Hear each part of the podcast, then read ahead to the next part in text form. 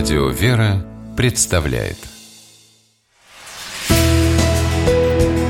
Литературный навигатор Здравствуйте! У микрофона Анна Шапилева. «Я пишу свои книги для себя», признался однажды Филипп Янси, известный христианский публицист и писатель, произведения которого многомиллионными тиражами расходятся сегодня по всему миру. Янси хотел подчеркнуть тот факт, что в своих произведениях он не пытается наставлять и поучать читателей с позиции проповедника, а лишь старается разобраться с вопросами, которые не дают ему покоя.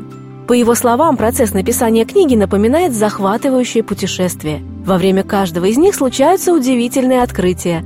Некоторыми Филипп Янси делится с читателями на страницах одного из самых известных своих произведений. Оно называется «Иисус, которого я не знал». Взглянуть на жизнь Иисуса Христа, насколько это возможно, изнутри, как очевидец, как один из тех, кто шел за ним. Такую, на первый взгляд, дерзкую задачу поставил себе автор. Однако уже в начале повествования он предупреждает читателей, что далек от мысли создать какую-либо субъективную интерпретацию образа Христа.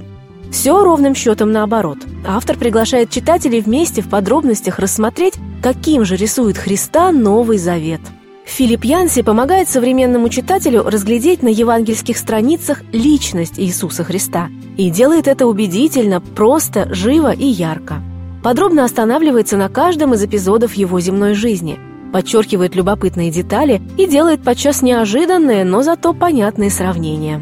Так, говоря о Рождестве, автор противопоставил явление в мир Спасителя и визит британской королевы в Америку – Янси процитировал газетную статью, где говорится о том, какое количество всякого рода нарядов и слуг привезла с собой королева на время краткого визита. И вспоминает о том, как пришел в этот мир царь царей. Его посещение Земли началось с хлева, при полном отсутствии слуг, и единственным местом, куда можно было положить новорожденного бога, оказалась кормушка для скота. Янси пытается преподнести читателю раскрытые в Евангелии стороны личности Иисуса со всей возможной бережностью и осторожностью. При этом говорит доступным и современным языком, избегая богословской академичности. А в итоге увлекательного библейского и исторического исследования делает вывод. Отправившись на поиски Иисуса Христа, мы неизбежно обретем самих себя. С вами была программа «Литературный навигатор» и ее ведущая Анна Шапилева. Держитесь правильного литературного курса.